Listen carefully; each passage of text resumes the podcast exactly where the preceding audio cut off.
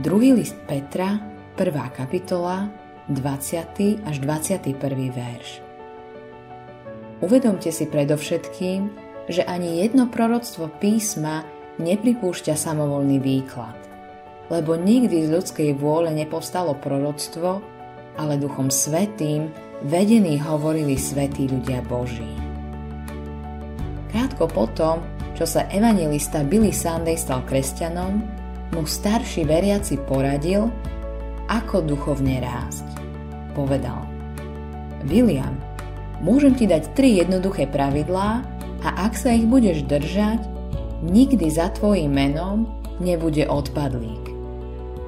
Každý deň 15 minút počúvaj, čo ti Boh hovorí, 15 minút hovor s Bohom a 15 minút hovor s inými o Bohu. Ako k nám Boh hovorí?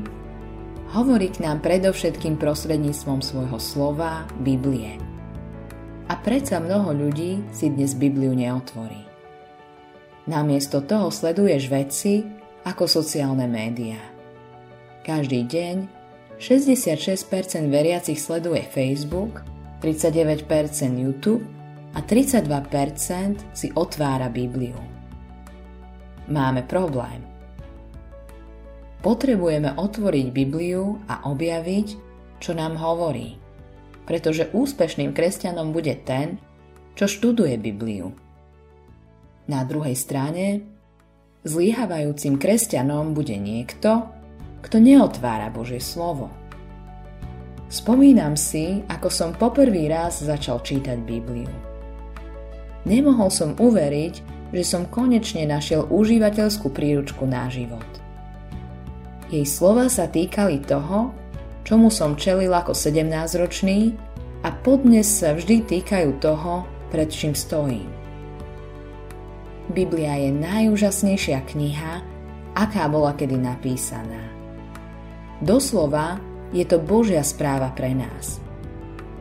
Technicky vzaté, nie je to jedna kniha, ale v skutočnosti 66 kníh, ktoré boli napísané v priebehu 1500 rokov.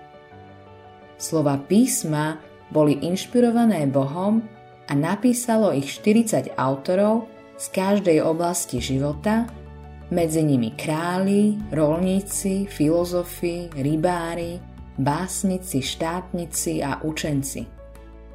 A všetci píšu o Božom vykúpení ľudstva – Božie slovo je dokonalé a úplne dôveryhodné.